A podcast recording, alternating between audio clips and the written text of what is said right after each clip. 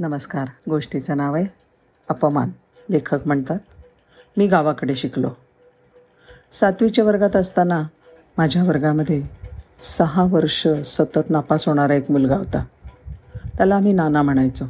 आमच्यापेक्षा वयाने खूपच मोठा. थोराड मिशा फुटलेल्या आणि अंगाने सुद्धा असा धिप्पाड की मास्तर त्याच्या खांद्याला लागायचे. अगदी पैलवानगडी अंगापिंडानं मजबूत.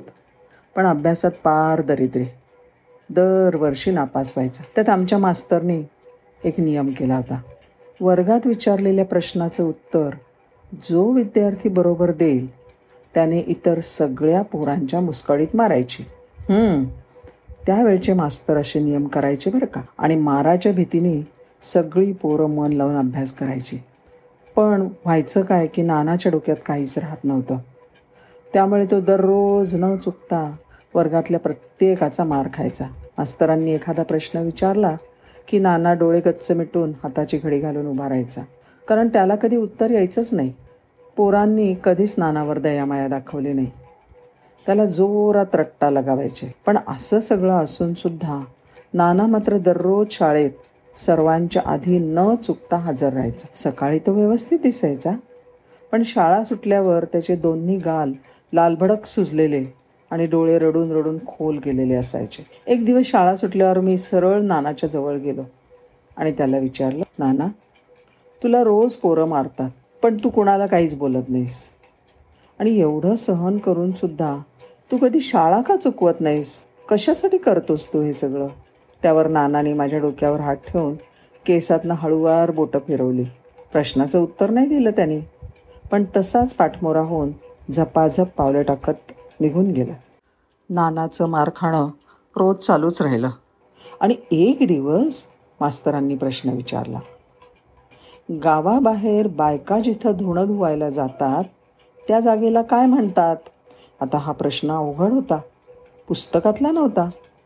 आम्ही सगळ्यांनी जमेल तशी उत्तरं दिली. कुणी सांगितलं ओढा नदी बगळ आड विहीर तलाव तळं डबकं पोहरा. खूप खूप डोकं खाजवलं. प्रत्येक वेळेला मास्तर मात्र उत्तर चुकीचं आहे असंच सांगत होते. नाना शांत बसून सगळीकडे पाहत होता. वर्ग शांत झाला आणि नानाने हात वर केला. मास्तरांच्या सुद्धा सगळी पोरं एक साथ मान वळवून त्याच्याकडे बघायला लागली. नाना शांतपणे उभा राहिला. हाताची घडी घातली आणि ताठ मानेने त्याने उत्तर दिलं. गुरुजी गावाबाहेर बायका ज्या जागेवर धुणं धुतात त्या जागेला पाणवठा म्हणतात. आणि एका झटक्यात गुरुजी म्हणाले नाना लेका तुझं उत्तर अगदी बरोबर आहे बरं. नानाने दीर्घ श्वास घेतला. मास्तरांनी नियम केलेला होता. ज्याचं उत्तर बरोबर तो बाकीच्या सगळ्या वर्गाला कानफटीत मारणार. आता मार खायची आपली पाळी आहे या खात्रीने वर्गातली सगळी पोरं थरथर कापायला लागली. नानाने सगळ्यात आधी वर्गाचं दार लावून का दाराला कडी घातली. त्याबरोबर सगळी पोरं मोठ्यांदी बोंबलायला लागली. नानाचा चेहरा लालबुंद झाला होता. गेली सहा वर्ष रोज खाल्लेला मार त्याला आठवत होता. मास्तर हळूच दपकत नानाला म्हणाले नाना जाऊ दे रे सोड. लेकरं लहान आहेत पण मास्तरांचं वाक्य पूर्ण झालंच नाही. नानानी अक्षरशः मास्तरांना लहान मुलासारखं दोन्ही हातांनी उचलून घेतलं आणि अलगद खुर्चीवर नेऊन ठेवलं. आता पोरं हात जोडून ओरडत होती. मास्तरला विनवण्या करत होती.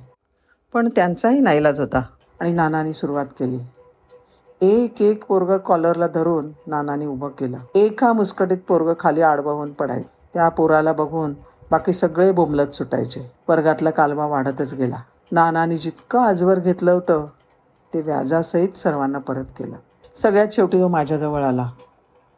मला त्याची कसलीच भीती वाटत नव्हती. माझी कॉलर त्यानं ढिली केली. मुस्कडीत मारायला उचललेला हात नानाने अगदी मायेने माझ्या गालावरून फिरवला. त्याची बोटं हळूवारपणे माझ्या डोक्यातनं फिरवत तो म्हणाला कळलं का मी आजपर्यंत शाळा का बुडवली नाही ते?